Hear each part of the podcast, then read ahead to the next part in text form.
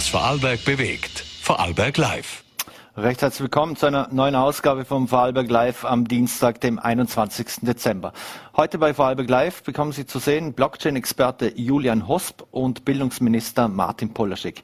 Doch wir wollen hier im Land beginnen und ich freue mich sehr, dass ich den Bürgermeister von Schniefis begrüßen darf, Simon Lenz. Vielen Dank für den Besuch im Studio. Dankeschön für die Einladung. Herr Bürgermeister, äh, Sie haben ja im September haben Sie Ihren Vorgänger Anton Mehr, der ja 35 Jahre im Dienst der Gemeinde gestanden ist, äh, offiziell verabschiedet. Wie groß waren denn jetzt die Fußstapfen? Jetzt sind Sie ja ein bisschen mehr als ein Jahr im Amt. Gut, die Fußstapfen vom Vorgänger sind natürlich immer dementsprechend groß. Man muss natürlich fairerweise sagen, ich mache jetzt Gemeindepolitik seit 15 Jahren, also ich war relativ gut darauf vorbereitet, was da auf mich zukommt. Also es war nichts Großartiges, Überraschendes für mich dabei. Mhm. Jetzt äh, aktuell ist natürlich Corona ein Riesenthema. Wie ist denn die aktuelle Corona-Lage in äh, Schniefis? Äh? Äh, wieder ruhig, muss man sagen. Wir hatten auch also Höhen und Tiefen. Äh, erst, erstes Tief hatte ich schon, bevor ich angelobt wurde. Da hatten wir gleich so ein riesen, riesen Thema im Kindergarten. Dann mhm. hatten wir jetzt auch, wie, wie viele andere Vorarlberger Gemeinde auch, im, im Oktober, November hatten wir zu hoch und Dezember hat es jetzt wieder beruhigt. Ich gehe, gehe davon aus, dass der Lockdown auch bei uns gewirkt hat. Mhm. Jetzt äh, die, die große Mehrheit äh, ist sehr schweigsam. Jetzt gibt's Leugner und Skeptiker, die, die, die sehr laut sind. Wir wissen es aus anderen Gemeinden, wo, wo auch äh, Bürgermeister und Bürgermeisterinnen schon zu kämpfen haben, äh, die man dann auch schon persönlich angeht. Wie ist die, die Stimmung in Ihrer Gemeinde? Wie würden Sie es einschätzen? Ich würde es einschätzen, also ich sehe es liberal und die, die Gemeindevertretung sieht es auch liberal und deshalb ist doch die Stimmung mehr oder weniger, wir gehen normal miteinander um logischerweise es sind ähnlich wie Stammtischdiskussionen gibt es bei uns genauso. Aber warum lässt du dich nicht impfen oder, oder auch natürlich alle führen wieder, werden auf und runter diskutiert. Aber es ist schon mal nicht so, dass man irgendwie das Gefühl hat, die, die, die Fronten sind verhärtet. Wir konzentrieren uns auf die Gemeindepolitik und alle anderen Dinge sind zwar Gesprächsthema, aber nicht so, dass man jetzt da gerade, würde ich sagen, aufeinander losgeht. Also Spaltung ist bei Ihnen nicht spürbar? Nein, Kleingemeinden können sich Spaltungen sowieso nicht erlauben. Mhm. Sie haben sich vor, vor einem Jahr ja einige Themen vorgenommen, äh, die Sie in Angriff nehmen wollten. Lassen Sie uns einmal kurz äh, einige beleuchten. Äh, eines der Themen, das ganz oben stand und das in jeder Gemeinde wichtig ist, ist die Feuerwehr. Es sollte Verbesserungen für die Situation der Feuerwehr gegeben, geben. Was ist jetzt da passiert in diesem Jahr? Ja, passiert in diesem Jahr eigentlich. Im letzten Jahr haben wir natürlich ein neues Löschfahrzeug haben wir bestellt. Kommen wir jetzt nächstes Jahr. Pünktlich hoffen wir zum 100-Jahr-Jubiläum der der Feuerwehr Schneefis mit entsprechendem Landesfeuerwehrfest.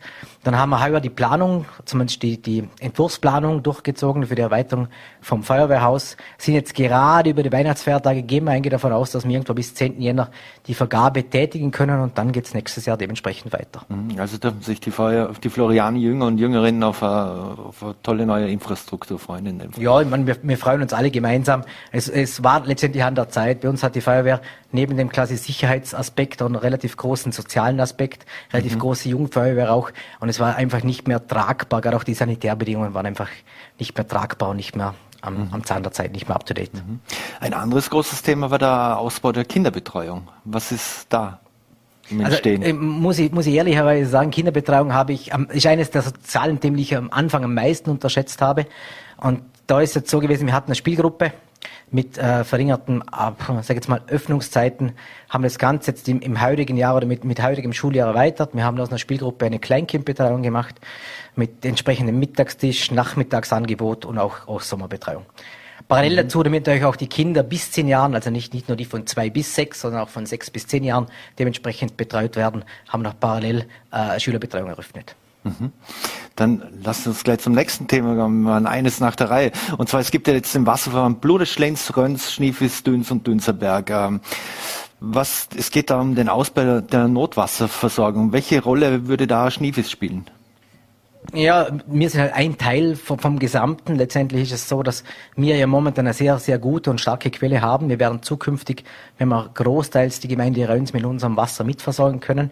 Aber wie es, schon so, so schön heißt, Notwasserverbund bedeutet quasi im, im Fall einer Havarie, im Notfall, mhm. wie können wir uns versorgen? Und da, da sind wir letztendlich auf das Grundwasser aus Bludesch und aus, aus Schlinz angewiesen, wenn wir mhm. wirklich einen größeren oder gröberen Ausfall in den gesamten Hamm-Gemeinden hätten. Und deshalb sind wir einfach ein Teil letztendlich von vielen. Mhm. Wie wichtig ist denn die Zusammenarbeit von äh, kleineren Gemeinden, dass man sich da austauscht und äh, Synergien nützt zum Beispiel?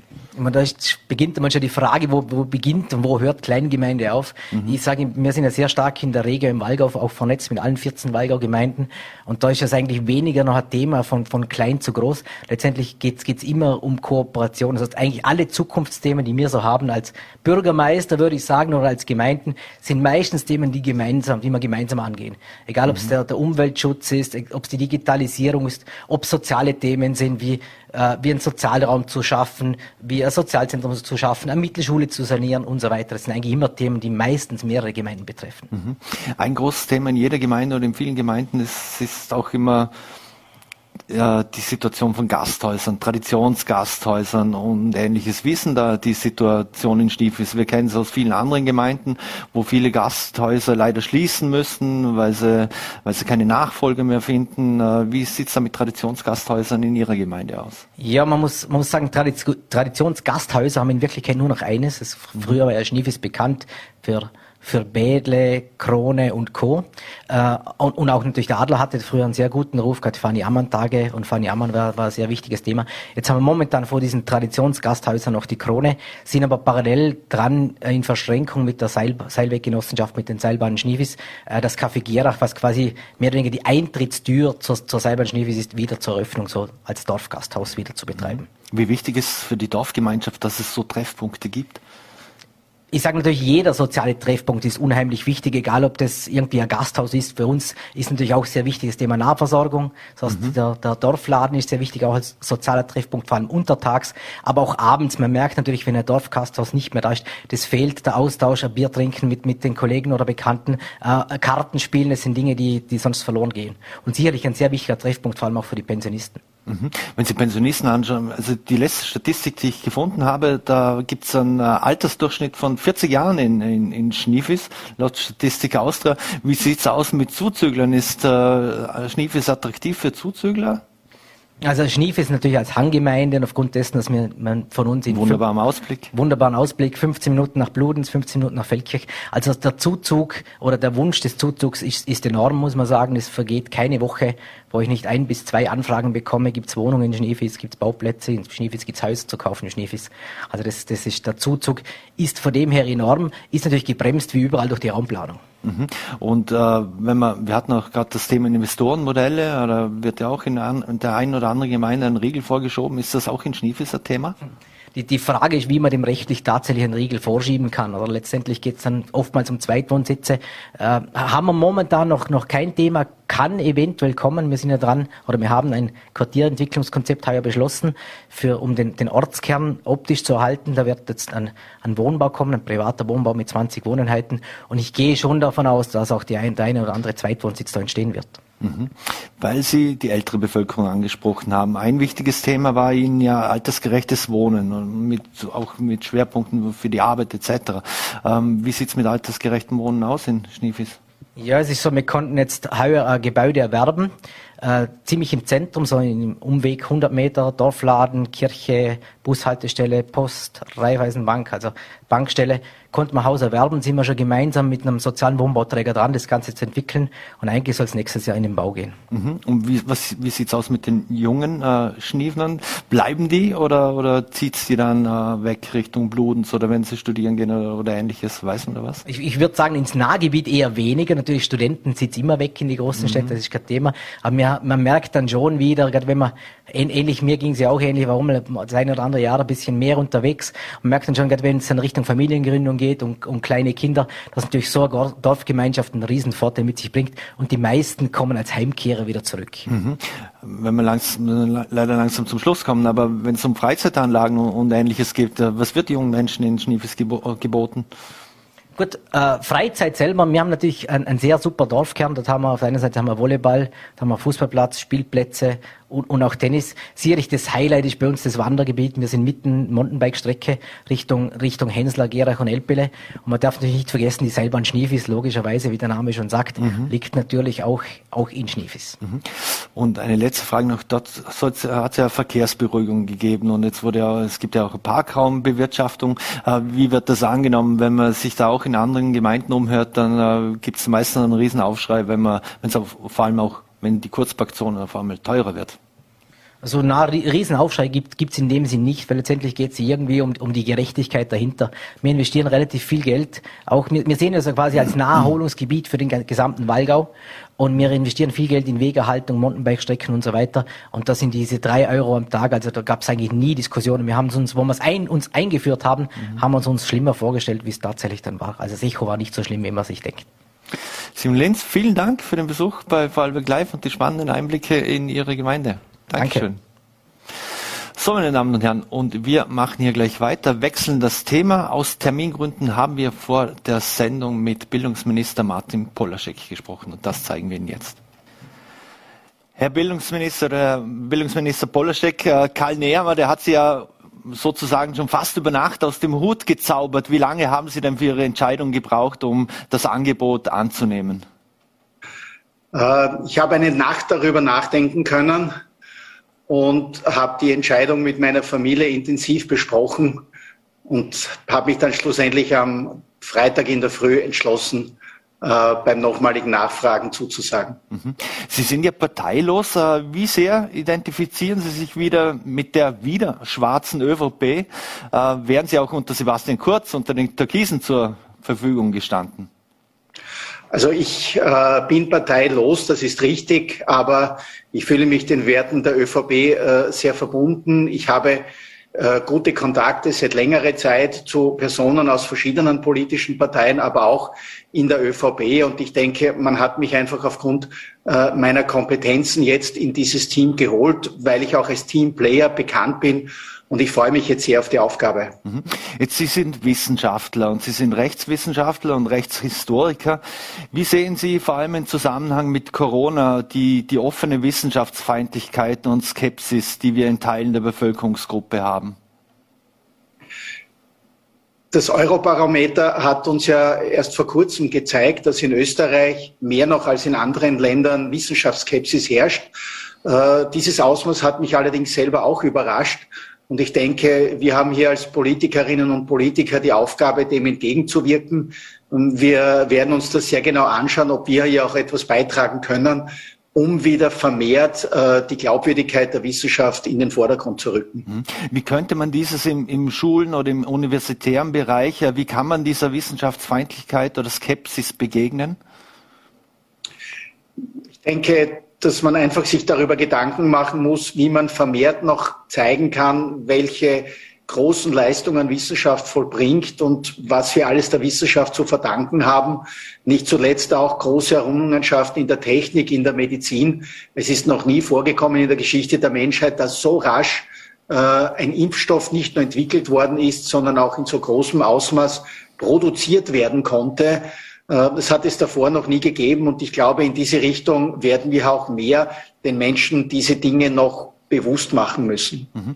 Jetzt ist natürlich ein, Thema die Impfpflicht. Äh, mehr als oder 85 Prozent der Pädagogen und Pädagoginnen in Österreich sind ja schon geimpft. Äh, wie geht man mit diesen restlichen 15 Prozent um? Wie begegnet man denen? Was ist Ihre, Ihr Ansatzpunkt, auf die Menschen zuzugehen?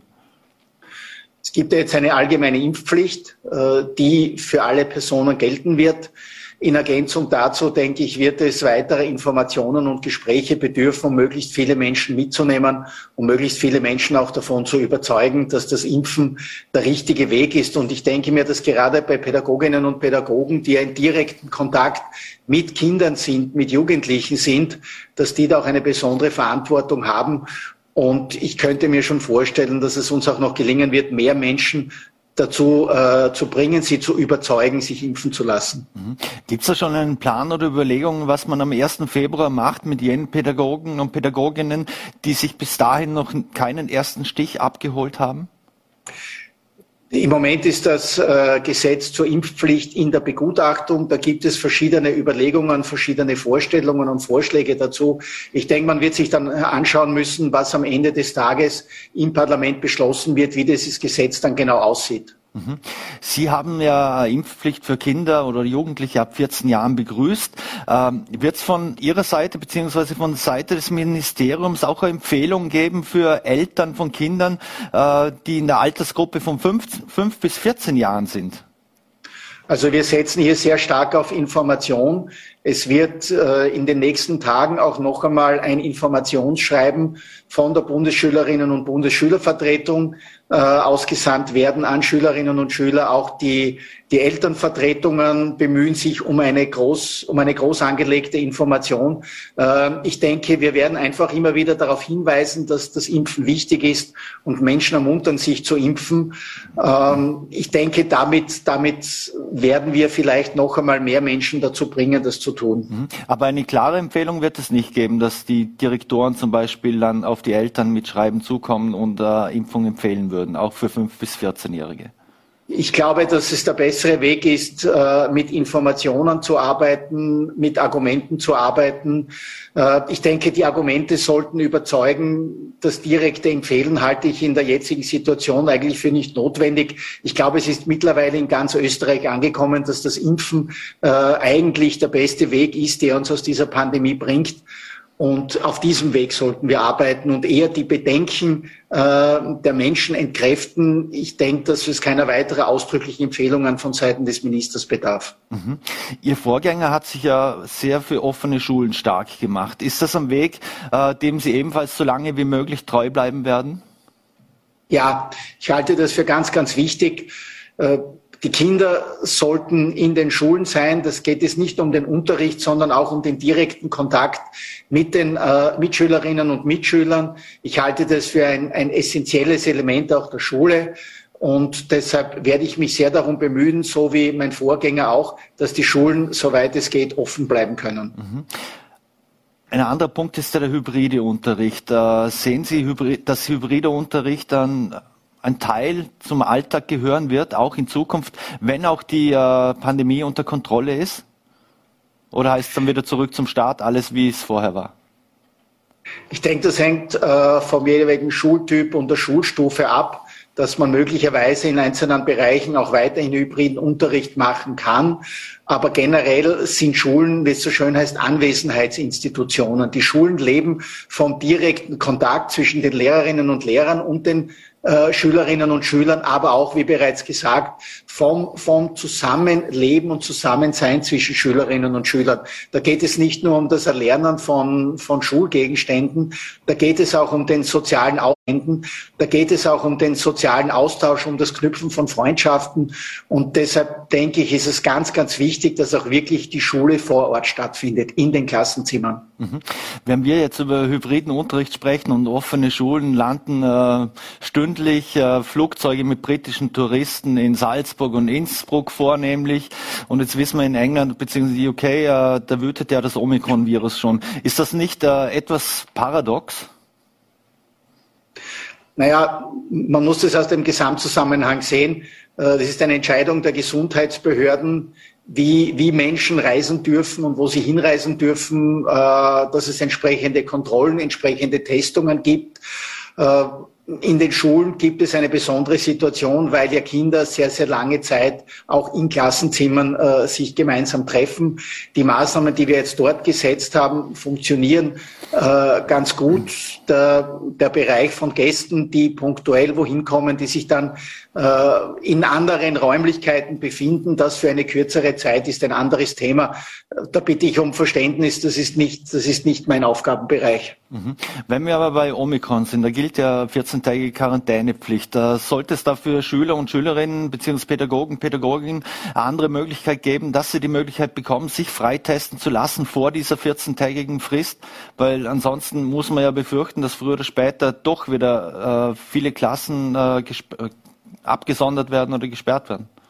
Äh, meines Wissens äh, hat, äh, haben die Gesundheitsbehörden diese 14-tägige Quarantänepflicht bereits äh, gelockert mit einem früheren Freitesten da bin ich jetzt, zumindest habe ich das so verstanden.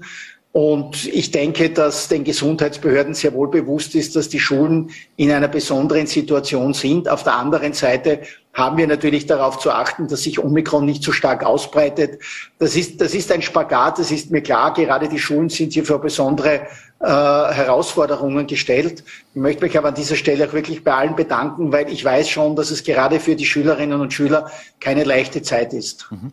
In Bezug auf die Schulen wurde ja immer wieder über Lüftungssysteme etc. Äh, diskutiert, die man einbauen soll. Ist das etwas, das Sie jetzt forcieren wollen oder werden? Steht das auf Ihrer Agenda, Lüftungssysteme für Schulen anzuschaffen? Äh, solche Maßnahmen gibt es zum Teil, aber die Lüftungssysteme allein sind nicht die einzige Antwort. Es wird ein Mix aus verschiedenen äh, Dingen sein. Äh, das, was am besten derzeit hilft, ist das Maskentragen. Das wissen wir. Es gibt aber auch bereits entsprechende Maßnahmen äh, um auch vermehrt Lüftungssysteme einzusetzen. Das sind aber zum Teil große bauliche Änderungen, die vorgenommen werden müssen und die auf diese Art und Weise auch nicht überall funktionieren. Lüftungssysteme machen zum Teil auch durchaus Lärm. Das bedeutet, der Unterricht in der Klasse kann nicht in der Form wie bisher durchgeführt werden. Mhm. Das hängt von den jeweiligen Gegebenheiten vor Ort ab. Es wird aber sicher ein, eine Mischung sein aus verschiedenen Maßnahmen, um sicherzugehen, dass die Schulen weiterhin offen bleiben können. Mhm. Ein anderes Thema, was viele vor allem äh, in Gymnasien betreffen wird und in Hochschulen, äh, ist die Matura im Jahr 2022. Äh, jetzt wissen wir ja, in Zeiten wie diesen, da ist nichts sicher, aber worauf sollten sich die Schülerinnen aus Ihrer Sicht einstellen? Eher wieder, wie es vor der Pandemie war oder so, wie es in den letzten zwei Jahren gelaufen ist? Ähm, die Matura ist ein, eine besondere Situation, äh, aber auch ein, ein wirklicher Abschluss eines gesamten Schülerinnen und Schülerlebens. Und wenn, wenn irgend möglich, äh, sollte es unser Ziel sein, eine Matura, wie wir sie äh, bis vor Corona hatten, äh, wieder durchzuführen dass es weiterhin die Einberechnung der Note des, acht, des achten Jahr, Entschuldigung, dass es weiterhin die Einberechnung äh, der Note der achten Klasse geben wird, äh, finde ich sehr in Ordnung. Aber wenn irgendwie möglich, sollte auch wieder eine mündliche Matura als großer Abschluss äh, des Schullebens stattfinden. Und wir wollen hoffen, dass es funktioniert. Mhm. Abschließend noch, ähm, wir hören auch hier in Vorarlberg, dass äh, natürlich äh, der Lehrermangel herrscht, Lehrerinnenmangel. Äh, jetzt gibt es viele Quereinsteiger, die ohne pädagogische Ausbildung in den Schulen Lücken füllen müssen. Wie kann man den Lehrberuf aus Ihrer Sicht wieder attraktivieren? Das wird ein Gesamtpaket sein. Äh, es gibt derzeit einen Mangel nicht nur in Vorarlberg, auch in anderen Bundesländern. Da haben Sie völlig recht. Äh, die Zahlen der Absolventinnen und Absolventen gehen ständig nach oben. Also wir können davon ausgehen, dass das äh, früher oder später sich auch wieder dieses Problem lösen wird. Die Quereinsteigerinnen und Quereinsteiger werden ja entsprechend geschult. Da gibt es auch ein Maßnahmenpaket, um diese besser noch auf den Unterricht vorzubereiten. Da gibt es bereits entsprechende Vorarbeiten auch, äh, die, die im nächsten Semester schon umgesetzt werden, dass diese Quereinsteigerinnen und Quereinsteiger entsprechend gut vorbereitet mit Fachdidaktiken, mit schulpädagogischen äh, Lehrveranstaltungen und so weiter in die Schulen geschickt werden, damit auch die Schülerinnen und Schüler wissen, dass die Personen, die sie unterrichten, über die entsprechenden Qualifikationen verfügen. Mhm. Eine allerletzte Frage sei mir noch erlaubt. Ein großes Thema ist natürlich, dass viele Kinder und Jugendliche unter der Pandemie leiden und auch schon psychische Probleme haben.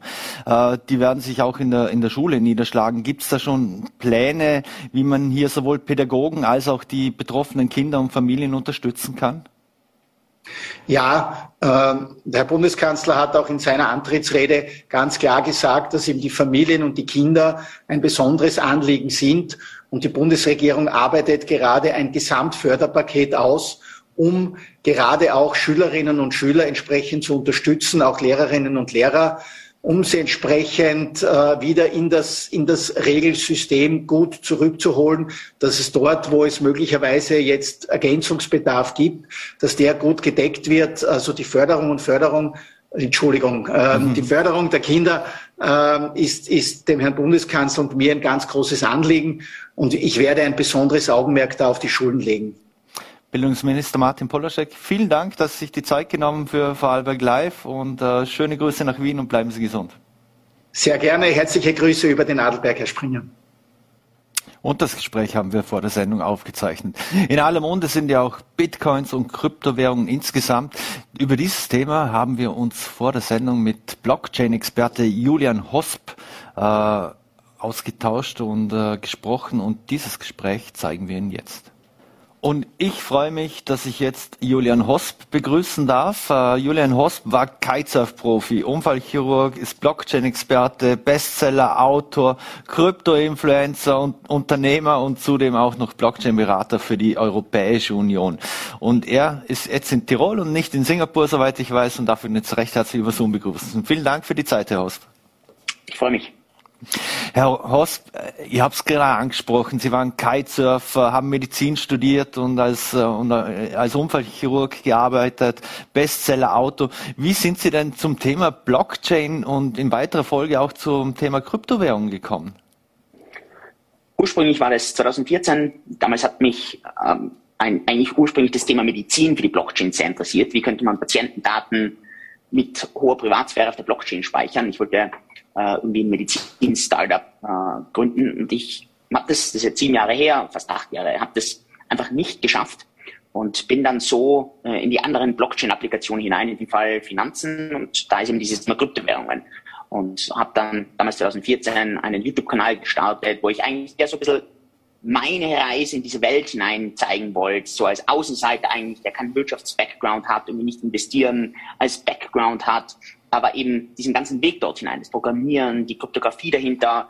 Und ja, so hat man, habe ich dann über diese sieben Jahre äh, das Ganze aufgebaut, habe dann eben äh, als Unternehmer in dem Bereich viel getan. Meine, meine Firma, Sie haben es angesprochen, Cake DeFi ist in Singapur. Mhm. Wir haben da fast eine halbe Million Kunden, über eine Milliarde Kundenassets. Und so war eben diese ganze Reise eigentlich als Außenseiter äh, in diesen Bereich hinein über die letzten jetzt fast acht Jahre. Mhm. Jetzt werden ja nicht nur Ihre Bücher gelesen, ich habe es gesagt, sind mehrfach Bestsellerautor, sondern auch natürlich Ihre, Ihre Videos äh, hunderttausendfach auf YouTube zum Beispiel angesehen. Ähm, jetzt eines heißt Mein eigener Weg 2008 bis 2014 zur, zur ersten Million. Wie schafft man das in nur sechs Jahren, dass man so schnell zum Millionär wird? Ich glaube, es braucht äh, immer ein paar Dinge. Erstens viel Arbeit, äh, harte Arbeit, äh, gute Entscheidungen und dann jede Menge Glück. Und ich glaube, dass ich alle drei Dinge auf den, auf den Weg gebracht habe. Ich habe extrem viel Zeit in, ja, investiert. Ähm, ich glaube, dass ich immer schlechte Entscheidungen, aber noch wichtiger, öfter gute Entscheidungen getroffen habe. Man wird nie immer die besten Entscheidungen treffen. Und wie gesagt, äh, dieses Vehikel Kryptowährungen, das ich eigentlich das erste Mal 2011 kennengelernt habe, damals von einem Patienten bekommen habe, das habe ich aber damals nicht so ganz verstanden wäre natürlich nochmal ein besserer Einstieg gewesen. Damals war Bitcoin bei einem Dollar, also unglaublich. Und als ich dann das erste Mal wirklich in Bitcoin investiert habe, waren das dann so ungefähr bei 400 Dollar. Also natürlich jetzt, wenn man sich das ab heute anschaut, das ist eine Verhundertfachung seitdem, also mehr sogar. Also es gehört immer eine, eine Portion Glück dazu, aber am Ende es braucht harte Arbeit, gute Entscheidungen und, und, und dranbleiben. Mhm. Jetzt weiß man, viele junge Menschen, die wollen auch schnell reich werden oder, oder sehen die ganzen Influencer hin und her, wie sie ein schönes Leben führen. Jetzt grundsätzlich, es gibt auch dieses Video von Ihnen von 0 auf 100 Millionen äh, in nur zwölf Jahren. Ähm, was hat das, äh, war das schon immer ihr, eigentlich Ihr Ziel, dass Sie reich werden und äh, es irgendwann schaffen, 100 Millionen Umsatz irgendwo zu generieren? Also jetzt irgendwie 100 Millionen waren jetzt nie so ein, ein ein konkretes Ziel am Anfang. Das ist dann im Laufe äh, des, We des, des Weges gekommen. Das war äh, als, als erstes war eigentlich das, das Anfangsziel waren irgendwie so 250.000 Euro, so die Viertelmillion und irgendwann kam dann, wann das dann da und dann hatten sich nur das nächste Ziel vorstellen können und dann war so das Ziel, ja mal doppelstelliger Millionär zu sein und dann war es dreistelliger Millionär und, und jetzt, wenn man dann mehrere hundert Millionen hat, ist dann natürlich so das Ziel, Milliardär zu sein. Ich, ich glaube, es geht hier nicht unbedingt um, um das Geld. Geld ist, ich bin nicht jemand, der viel Geld braucht. Ich lebe absolut unter meinen Möglichkeiten.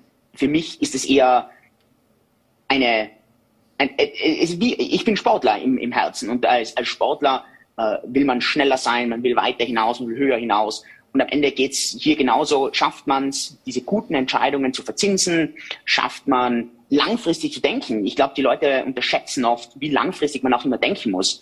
Klar, das zwölf Jahre äh, von damals 10.000 Euro Schulden zu 100 Millionen. Das klingt, ja, wow, das war so schnell, aber da gibt es Leute, die machen das deutlich schneller. Äh, am Ende, man muss ja nicht immer dranbleiben, die Buchhaltevermögen, ist immer wieder die Höhen und Tiefen. Ich finde es immer so interessant, wenn heute zum Beispiel der äh, beim Investieren oder bei irgendwelchen äh, unternehmerischen Dingen die Leute relativ schnell aufgeben wollen. Wenn der Preis mal bei Bitcoin um 10.000 Dollar runtergeht um 20 Prozent, die Leute sofort Panik schieben.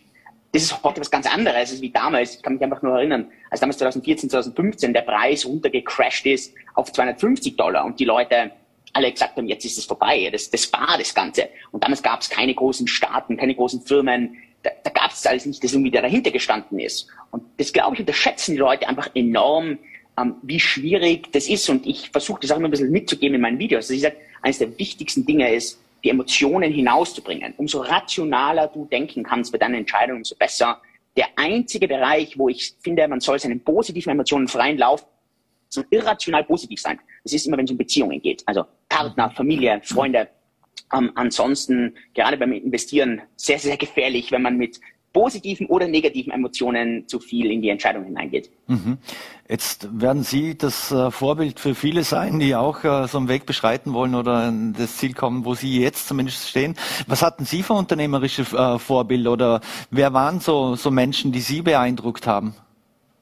Ähm, ich beschreibe das immer öfter. Ich hatte mit knapp 20 Jahren ähm, einen, einen Schweizer, der Unternehmer war, der mir viele, viele wichtige Dinge an den Weg gegeben hat. Ähm, eines dieser absolut wichtigsten Konzepte war immer dieses, die, diese Wichtigkeit von Wert. Preis ist das, was man bezahlt, Wert ist das, was man bekommt. Das ist ein, ein absolut, glaube ich, essentieller Grundgedanke, de, den ich damals einfach gut verstanden habe.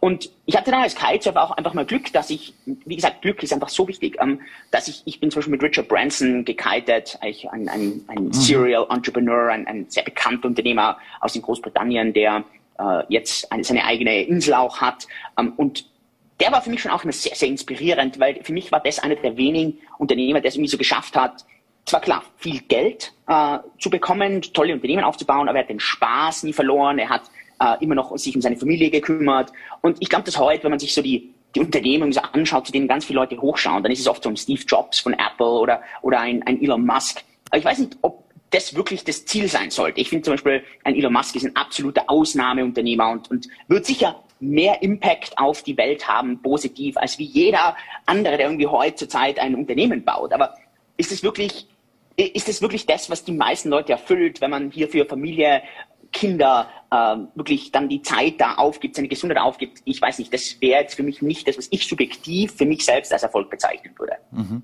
Was erfüllt Sie oder wie ist es Ihnen emotional gegangen, wo Sie die, die 100 Millionen zum Beispiel geknackt haben? Äh, das war, also das war nicht jetzt irgendwie ein, ein ein, ein Meilenstein, dass ich mir gedacht habe, so, jetzt bin ich erfolgreich. Hat sich, also hat sich weder finanziell irgendwas geändert. Ähm, für mich, äh, für mich die wichtigsten Dinge, ich beschreibe das auch in den Videos, es gibt für mich diesen objektiven Erfolg, der ist vor allem die Anzahl der Beziehungen, die meistens sehr oberflächlich sind, die man aufbauen kann.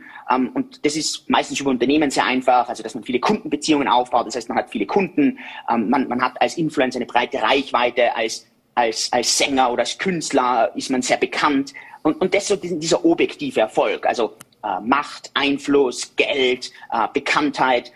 Es ist aber nicht, es ist absolut keine Garantie, dass das irgendwie glücklich macht oder zufrieden macht. Oder das sind oft auch ganz oft Leute, die dann wirklich einsam sind. Ja, es wird ja ganz oft beschrieben, dass äh, Erfolg macht einsam. Es ist, äh, es ist sehr, sehr, sehr schwierig, da noch viele tiefgründige Freunde um sich herum zu haben. Ähm, und deswegen ist für mich dieser subjektive Erfolg, und das ist eigentlich es ist für mich absolut essentiell. Für mich ist der objektive Erfolg optional, auch wenn der für die Leute meistens viel greifbarer ist. Aber dieser subjektive Erfolg kommt durch tiefgründige Beziehungen. Ähm, wie viele Leute hast du, denen du wirklich alles erzählen kannst? Wie viele Leute kannst du anrufen, wo du sagst, ich kann jetzt, ich, ich, ich brauche mir kein Blatt vom Mund zu nehmen. Mhm. Wie sieht es mit deinem Ehepartner aus, mit den Kindern, mit deinen Eltern? Und das Wichtige ist hier auch, das ist für absolut jeden machbar. Es ist ganz egal, wie alt du bist. Äh, du kannst es machen, wenn du 90 bist. Du kannst es machen, wenn du 20 bist.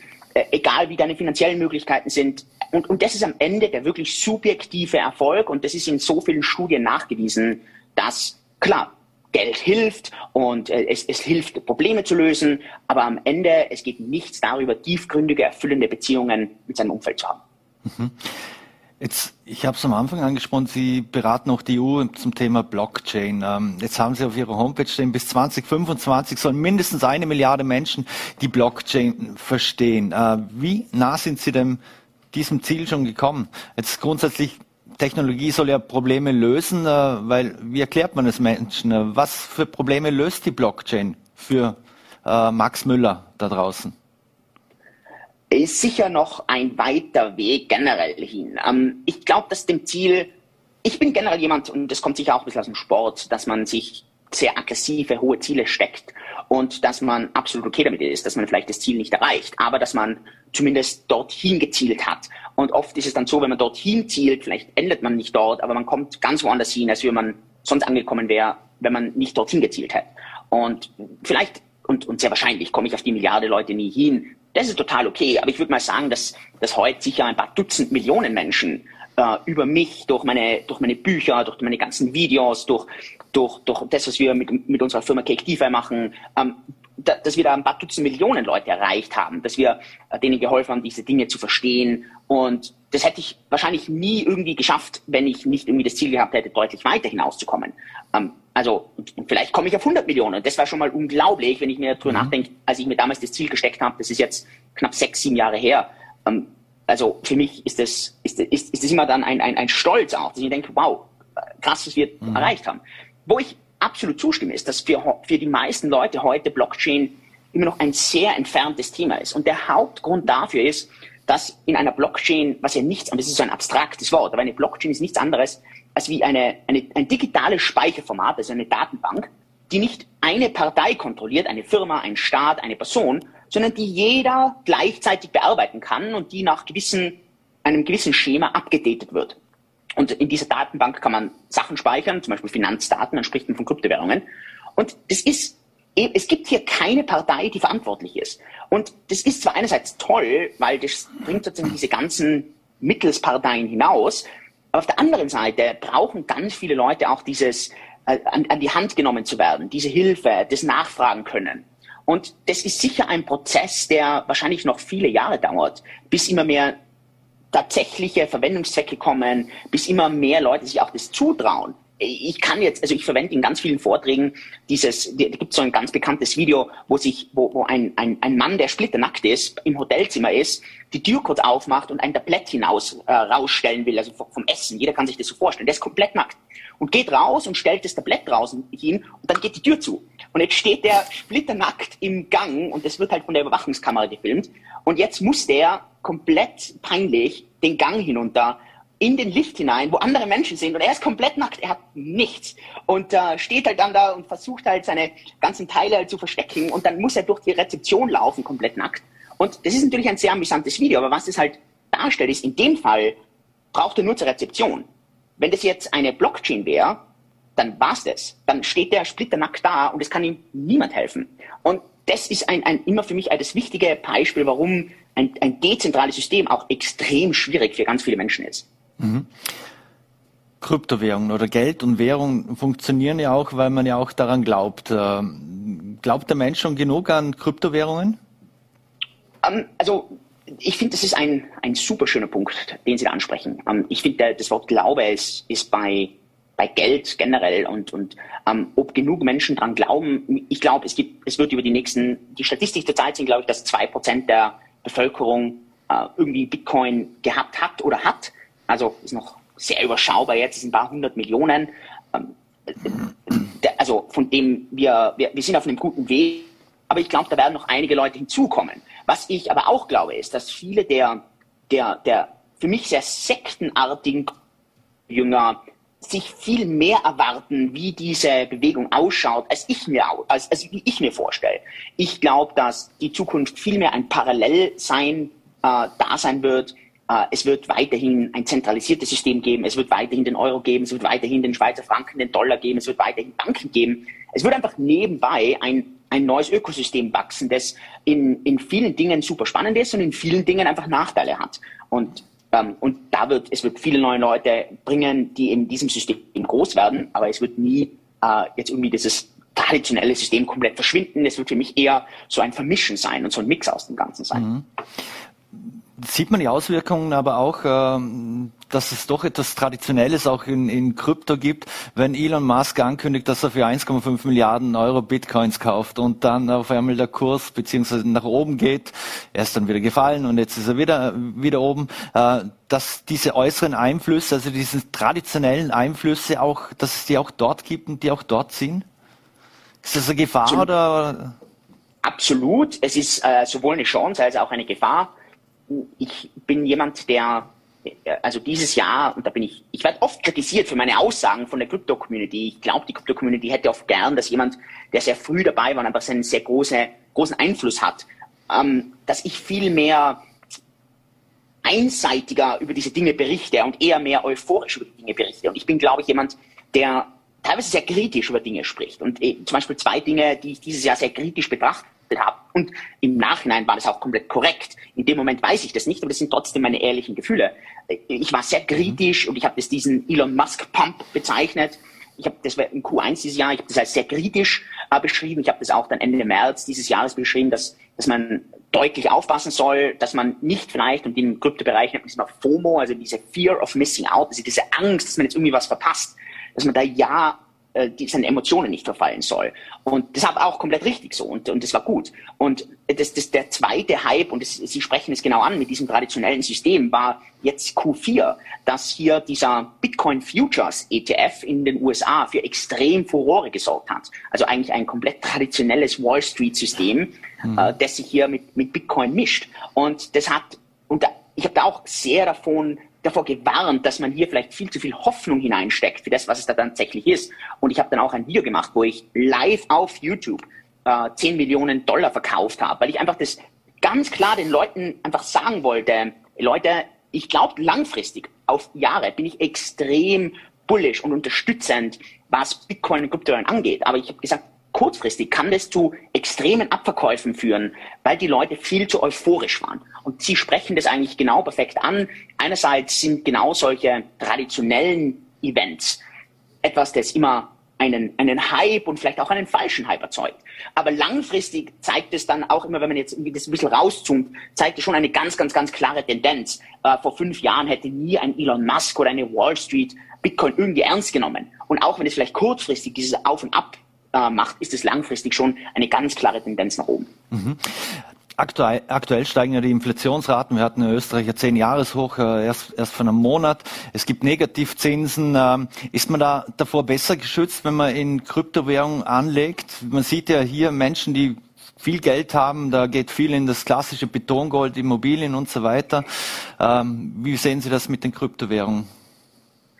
Also eines ist ganz klar, vor Inflation die, der beste Schutz ist ein produktives Asset, also ein produktiver Vermögenswert. Also ganz egal, ob das jetzt Aktien sind äh, oder ob das Immobilien sind oder ob das äh, landwirtschaftliche Ländereien sind. Alles, was ein produktiver Vermögenswert ist, ist, wenn man alle anderen Dinge ausblendet, auf Inflation gesehen, der absolut beste Inflationsschutz. Also kein Gold, kein, kein, kein, kein toter Wert, keine Rohstoffe, kein Gold, auch wenn die Preise teilweise extrem steigen von diesen Dingen, äh, ist, wenn alle Dinge gleich sind, sind diese produktiven Vermögenswerte nachweislich. Das ist jetzt keine Meinung, das ist einfach Statistik. Äh, die mhm. besten, der beste Schutz vor Inflation. Ähm, wie passt es jetzt mit Bitcoin zusammen? Für mich ist Bitcoin Inflation ist für mich absolut ungetestet. Niemand weiß, wie sich Bitcoin bei Inflation verhält. Natürlich kann man sagen, wenn die Geldmenge sich erhöht, das heißt, ich habe mehr Recheneinheiten im Ökosystem, ist es sehr wahrscheinlich, dass der Bitcoin-Preis dadurch steigt. Aber, und jetzt kommt das riesengroße Aber, vor dem ich immer so warne, ich glaube, dass das ein ganz, ganz, ganz kleiner Teil in, in der gesamten Preisfluktuation ist, die Bitcoin betrifft. Gleichzeitig gibt es nämlich die ganzen Regulationsfragen. Es gibt Verbote, Steuern, Zinsen, es gibt gleichzeitig neue äh, Exchanges, es gibt Hacks, es gibt Leute, die sich positiv oder negativ für Bitcoin aussprechen. Und ich kann mich immer so gut an meine frühen Physikstunden in Innsbruck erinnern, am mhm. Gymnasium, wo der Professor zu uns gesagt hat, ähm, wenn ihr nicht brav seid, dann lasse ich euch berechnen, wie viel der Meeresspiegel steigt, wenn alle Menschen gleichzeitig ins Wasser gehen würden. Und der Punkt, was er eigentlich immer machen wollte, ist, es ist schon, wenn alle Menschen ins Wasser gehen würden, steigt natürlich der Meeresspiegel. Aber es ist viel leichter, die Tide am Mond vorherzusagen, als wie jetzt einfach nur, wie viel steigt der Meeresspiegel durch, den Mensch, durch die Menschen, die ins Wasser reingehen. Und für mich ist genau das Thema mit Inflation und Bitcoin. Natürlich wird Inflation Bitcoin unterstützen, aber man hat es jetzt zum Beispiel die letzten drei Wochen gesehen. Der Bitcoin-Preis ist extrem hinuntergegangen, obwohl die ganze Welt von Inflation spricht. Edelmetalle, Rohstoffe sind extrem rauf. Sehr viele der inflationären Aktien sind rauf. Bitcoin-Preis ist runter. Warum? Ganz einfach, weil auf Bitcoin einfach andere Faktoren deutlich stärker wirken, wie eben zum Beispiel der Mond aufs Wasser, als wie wenn jetzt irgendwie alle Menschen ins Wasser gehen würden und dadurch nicht wirklich den Meeresspiegel äh, steigen lassen können. Mhm.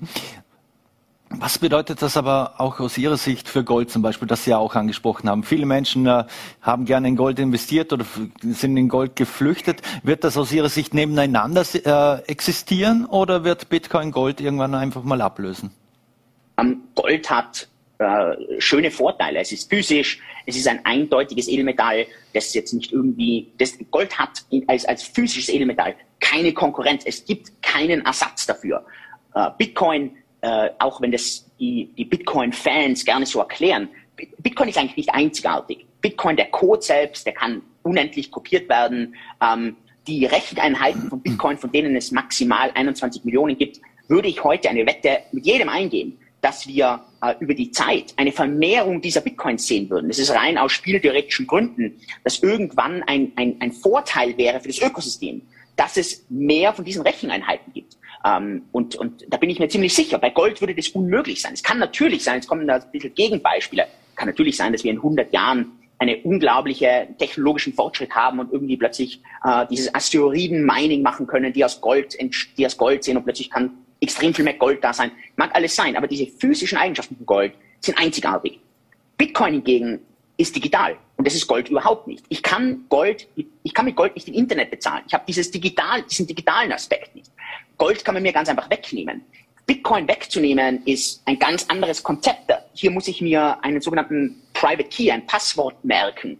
Und für mich ist es nicht, steht es überhaupt nicht in Konkurrenz. Für mich ist es eine, eine, eine, eigentlich eine super schöne Ergänzung. Ähm, die, die Frage, die man sich generell stellen muss, ist, ist Gold ein gutes Investment? Und, und, und das würde ich mir genau anschauen. Ich bin ein, ein, ein großer Kritiker, ob Gold ein gutes Investment ist. Und ähm, ich kann es einfach durch Zahlen, Daten, Fakten belegen. Die letzten zehn Jahre ähm, hat Gold eigentlich fast eine Negativrendite gemacht. Äh, wenn man jetzt noch die Inflation hinzurechnet, ist Gold unglaublich weit hinten. Und das während jeglicher andere Vermögenswert extrem nach oben gestiegen ist. Ich weiß, die ganzen Goldfans haben jetzt wieder 50 Gründe, ähm, warum das so ist. Und äh, meine Antwort ist, Gewinner haben Resultate, Verlierer haben Gründe. Mhm. Und ich gehöre gerne zu den Gewinnern und ich schaue mir die Dinge an, die Resultate bringen. Und äh, wenn man sich, äh, ich, ich würde viel eher in einen produktiven Vermögenswert, wie zum Beispiel Aktien oder von mir als Immobilien, wenn man damit sich ein bisschen, wenn man damit besser umgehen kann, investieren. Ähm, gleichzeitig finde ich jetzt aber keinen Fehler, dass man jetzt hergeht und sagt, weißt du was, ich lege ein, zwei, drei Prozent, vier Prozent von, seinem, von meinem Vermögen in Gold an. Das ist auch etwas, das ich meinen Kindern irgendwie weitergeben kann. Das ist, glaube ich, etwas Zeitloses. Gold wird nie an seinem Wert langfristig verlieren. Aber ähm, das ist für mich kein Investment, das ist für mich eher eine Diversifizierung hinein. Mhm. Für mich sehr fraglich wäre jetzt 50 Prozent von seinem Vermögen in Gold zu investieren oder in Edelmetalle, die tot sind, äh, die nichts produzieren. Äh, lieber bin ich hier und äh, bin ich Unternehmer und investiere hier in andere produktive Unternehmen. Mhm. Weil Sie es angesprochen haben, Bitcoins etc., Recheneinheiten, man braucht Rechenleistung dazu, man braucht Energie dazu. Äh, welche Rolle spielt da Nachhaltigkeit? Äh, Glaube ich, eine wichtige Rolle. Das ist eine große Thematik. Einerseits sind hier wahrscheinlich teilweise ein bisschen Fehlmeinungen draußen. Ähm, erstens ist viel von dem Strom, der äh, für die ganzen Bitcoin-Berechnungen da sind, äh, ist bereits ein grüner Strom, äh, ist ein, ein nachhaltiger Strom. Ähm, das ist mal das Erste. Zweitens ist natürlich auch immer die Frage, Kosten, ist das, was man bezahlt, Wert, ist das, was man bekommt? Und die, da ist auch wieder die Frage, ist man bereit, diese Kosten einzugehen? Ist es wert, dass man ein dezentrales, zensurresistentes Geldsystem hat, das einem Menschen auf der ganzen Welt erlaubt, einen, einen Fluchtort zu bringen. Äh, und das ist vielleicht, für einen Österreicher nicht so relevant, denn der sagt, bei mir passt ja alles. Ich habe eine Kreditkarte, ich habe eine Bankomatkarte. Ähm, für mich ist jetzt total unwahrscheinlich zu glauben, dass jetzt morgen die Bank zumacht, dass ich jetzt irgendwie morgen kein Geld mehr bekomme, ähm, dass jetzt der Euro plötzlich wertlos ist. Und ich finde, diese, diese Meinungen sind auch, sind auch rechtens. Also ich, ich hätte jetzt diese Angst in Österreich auch nicht wirklich. Aber gleichzeitig finde ich, dass es sehr wertvoll ist, diese Fluchtmöglichkeiten zu haben. Und da muss man wieder drüber sprechen. Selbst wenn dieser Strom nicht so grün ist, wie er heute schon wäre, wäre es trotzdem okay, diese Kosten, diesen Preis zu bezahlen. Und meine Meinung, das ist jetzt wieder eine individuelle Meinung, meine Meinung ist, dass es absolut okay ist, diesen, diesen Preis zu bezahlen. Genau gleich, wie ich gern äh, den Preis dafür bezahle, wie viel uns das ganze Internet kostet, wie viel uns der ganze Strom dafür kostet, wie, wie gern ich eine Heizung im, im Winter habe und wie gern ich in Singapur im Sommer oder eigentlich die ganze Zeit eine Klimaanlage habe. Und dafür, dafür bin ich auch den Preis zu bezahlen. Und ein anderer Mensch sagt jetzt, das sehe ich aber überhaupt nicht so. Für mich ist dieser Preis von für Bitcoin-Strom, das ist für mich absolut nicht okay. Und ich finde, da ist jede Meinung ist gerechtfertigt. Das ist immer, wie gesagt, Preis bezahlt man, Wert bekommt man. Das ist ein, ein wichtiges Grundkonzept. Ähm, darüber hinaus weitergehend glaube ich aber, dass ähm, viele der Kryptowährungen, das wird auch bei Bitcoin immer wieder angesprochen, äh, bei Bitcoin wehrt man sich noch, aber wenn man sich jetzt zum Beispiel Ethereum, die zweitgrößte Kryptowährung anschaut, dort geht viel in ein neues äh, Konsensmodell hinein, wo das nennt sich Staking, also nicht dieses Mining, sondern eher in das Staking. Und ich glaube, dass da über die nächsten zehn Jahre viele der Kryptowährungen eher sich solche Dinge anschauen werden, Weg von diesem ganzen Stromverbrauch gehen, auch wenn er für mich, will es ganz klar sagen, gerechtfertigt ist, auch wenn er nicht gut ist, aber er ist gerechtfertigt. Trotzdem würde ich mir das wahrscheinlich auch wünschen, dass wir eher in diese nachhaltigere Richtung über die nächsten zehn Jahre äh, bei allen Kryptowährungen gehen. Mhm. Wenn wir diesem Thema Decentralized Finance sind, ähm, warum ist denn das für, für private Unternehmen, warum kann das für private Unternehmen interessant sein? Genau, also Decentralized Finance oder dezentrales Finanzsystem geht einfach her und nimmt alle Services, die ein zentrales Finanzsystem anbietet, also eigentlich typisch Banken, und es erlaubt es, jedem auf einer Blockchain anzubieten. Und braucht nur nachdenken, was macht eine, was macht die ganz normale Bank? Ähm, macht Kreditgeschäft, also Leihen und Verleihen. Damit macht die Zinsen und wenn ich das selber als Nutzer auf der Blockchain anbiete, kann ich selber Zinsen davon machen, dass ich die Dinge verleihe äh, und, oder ich könnte mir sogar auch relativ günstig Geld leihen und kann damit wieder neue Sachen machen. Also das ist, ist mal einer der ersten Punkte. Ein, ein zweiter Punkt ist dieses ganze Konzept rund um dezentraler Tausch oder dezentrale Exchanges, eine DEX. Und hier ist genau gleich, wenn man jetzt irgendwie sagt, ich gehe zu einer Bank und ich will Euro in Schweizer Franken tauschen oder Euro in Dollar tauschen. Dann macht die Bank natürlich ein, ein, ein, ein, ein Geschäft. Das ist ja klar. Die will hier eine, eine Wechselgebühr. Und man kann das selber auch anbieten. Das heißt, man bietet ein sogenanntes Liquiditätspaar da, das nennt sich Liquidity Mining und man gibt zum Beispiel Bitcoin und DeFi-Chain als Paar hinein und jeder kann hier nach links oder nach rechts tauschen und man selbst bekommt dafür Gebühren. Die können unglaublich hoch sein. Da kann man 80, 90 Prozent pro Jahr damit verdienen. Da ist natürlich ein Volatilitätsrisiko dabei, das ist auch klar. Aber für viele Leute ist es dann einfach unglaublich, wenn man sieht, dass die Leute 80, 90 Prozent pro Jahr an Zinsen verdienen können, wenn die diesen Service zur Verfügung stellen. Ähm, und, und das geht weiter und weiter hinten weiter. Ein, ein spannender Teil zum Beispiel Zeit sind diese sogenannten dezentralen Vermögenswerte. Da werden zum Beispiel Tesla-Aktien, wird nicht als Aktie dargestellt, sondern als dezentrales Etwas, das zwar nicht eine Tesla-Aktie ist, das sich aber ähnlich verhalten kann. Und das ist ein, ein, ein ganz, ganz, ganz spannender Bereich zurzeit, denn in dem da erlaubt es dann plötzlich, dass eben Gold oder Silber oder eben Aktien, Rohstoffe auf die Blockchain kommt, das dezentral dargestellt wird und dann eben wieder ein ganz neues Ökosystem eröffnet. Leute, die vielleicht sonst sagen, ich will, ich, ich will gar nicht mit diesem normalen Ökosystem zu tun haben oder ich habe auch gar nicht Zugang. Und jetzt plötzlich hat das jeder. Und das ist ja generell in einem dezentralen Ökosystem immer sehr spannend, dass eben dass, dass, dass es eben niemanden gibt, der Stopp sagen kann, sondern es hat jeder die Möglichkeit zum Zugang. Mhm. Abschließend noch, ist das auch genau das, was jetzt Ihr Unternehmen mit CakeDeFi unter anderem anbietet, eben Leihen und Verleihen? Äh, und wie sehen da die Regeln aus für, äh, für Ihre Kunden? Genau, also prinzipiell kann das, also kann diese ganzen DeFi-Services kann jeder selber nutzen. Man muss sich ein bisschen reinfuchsen und man muss sich das genau anschauen. Ähm, theoretisch kann es jeder selbst. Und was unser Unternehmen macht, es bindet im Backend, also im Hintergrund, diese ganzen Services an und nach vorne hin bieten wir eine ganz einfache Nutzerinterface und wir sind auch ein Ansprechpartner, wenn die Leute Fragen haben, weil die Blockchain normalerweise hat keinen Ansprechpartner. Und unser, unser Geschäftsmodell dahinter ist, wir verlangen keine Basisgebühren, sondern wir nehmen nur am Gewinn von den Kunden etwas. Wir, wir zwackeln dort einen Teil ab. Das heißt, der Kunde weiß, wir sitzen genau im selben Boot wie der Kunde. Wenn der Kunde kein nichts verdient, verdienen wir auch nichts. Und daher haben wir sozusagen sind unsere äh, Incentives, die sind äh, komplett allein. Also wir gehen genau in die gleiche Richtung. Wir wollen, dass der Kunde gewinnt, weil dann wir auch gewinnen. Ähm, und regulatorisch, ähm, wir sitzen in Singapur, ähm, das hat, also der Hauptgrund ist, weil ich in Singapur jetzt seit sechs Jahren lebe und äh, Singapur einfach sehr interessant ist von ein, als Standort auch mit Südostasien. Das ist auch unser Hauptmarkt, Südostasien. Ähm, wir, regulatorisch ist Singapur relativ streng mittlerweile, was Kryptowährungen angeht. Das, das glaubt man oft nicht. Manchmal glaubt man, dass Singapur mhm. da relativ lax ist, aber die sind da relativ streng. Da gibt, wir sind auch in Singapur reguliert. Ähm, ein wichtiger Punkt bei uns ist, wir sind keine Tauschbörse ähm, und das ist auch regulatorisch sehr wichtig. Ich glaube, dass da zum Beispiel in der Zukunft ähm, ganz, ganz, ganz viel Regulatorik vor allem auf diese Tauschbörsen fallen wird und dass die fast wie eine Bank reguliert werden. Und das wird es dann relativ schwierig oft machen für diese Unternehmen, wie man hier mit Innovation nach vorne kommt. Aber was zum Beispiel bei uns ist, wir haben einen Audit, also wir müssen genau unsere äh, Vermögen darlegen. Äh, in Singapur gibt es diese äh, Regulationsbehörde, die heißt MAS und da wird, also das ist extrem streng. Ähm, aber ansonsten, ähm, wir operieren weltweit. Unser Hauptmarkt ist Südostasien. Ähm, wir haben aber natürlich Kunden aus Europa, aus Südamerika, aus Nordamerika, wir, es ist ein globales Business mit mittlerweile knapp 500, also knapp eine halbe Million Kunden und äh, weit über einer Milliarde an, an Kundenvermögen mittlerweile, die bei uns auf der Plattform sitzen. Mhm. Eine letzte Frage noch. Sie setzen ja bei Cake sehr stark auf Transparenz. Äh, ist das sehr wichtig in dem Geschäft oder wird das auch von den Kunden gefordert und, und auch äh, entsprechend gewürdigt? Also eine, das ist eine, eine, eine Jeff Bezos-Frage, ähm, Ex-CEO und oder, äh, Gründer von Amazon, Ex-CEO von Amazon, dass jemand gefragt hat, was sind die drei Dinge, die ein Kunde von meinem Service will? Und wenn ich diese drei Dinge dem, dem Kunden mache dann oder bringe, dann wird der immer mit mir, also mit meinem Service verliebt sein. Und bei Amazon war das immer günstige Preise, große Auswahl und schnelle Lieferung. Da kann sich jeder reinversetzen. Und ich habe mir genau dieselbe Frage gestellt. Ich habe mir gedacht, was will ein Kunde von seinem Investment haben?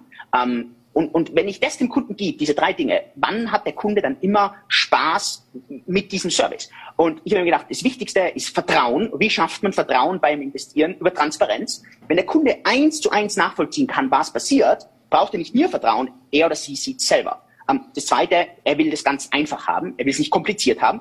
Und das Dritte, er will eine gute Rendite bei akzeptablem Risiko. Und wenn ich diese drei Dinge einem Kunden gebe, dann glaube ich, wird der Kunde immer wieder zu mir zurückkommen. Und genau das sehen wir auch. Bei uns ist immer, das, also das, das, das nennt sich, dies, die, also dieser Churn ist dieser Begriff. Wenn ein Kunde mal kommt, wie mhm. lange bleibt der? Oder geht der je wieder weg? Und bei uns mhm. ist dieser Churn über 80 Prozent. Das ist absolut Ausnahme, dass ein Kunde eigentlich nie wieder weggeht. Und ist auch ganz einfach, weil der Kunde Geld verdient, er weiß, er sitzt in seinem Boot und ich glaube, dass diese drei Dinge halt extrem wichtig sind und Sie haben Transparenz angesprochen und das versuchen wir so gut es geht, ähm, dem, dem Kunden mitzugeben. Sehr spannend. Vielen Dank, dass Sie sich dass Sie uns einen kleinen Einblick gegeben haben äh, und sich vor allem die Zeit genommen haben. Wir wünschen Ihnen alles Gute, schöne Grüße ins Tirol und vor allem bleiben Sie gesund. Sie auch. Vielen Dank. Und das Gespräch mit Julian Hosp haben wir vor der Sendung aus, aufgezeichnet. Das war's auch schon wieder mit Vorarlberg Live. Wir bedanken uns fürs Dabeisein, wünschen Ihnen einen schönen Abend und vor allem bleiben Sie gesund.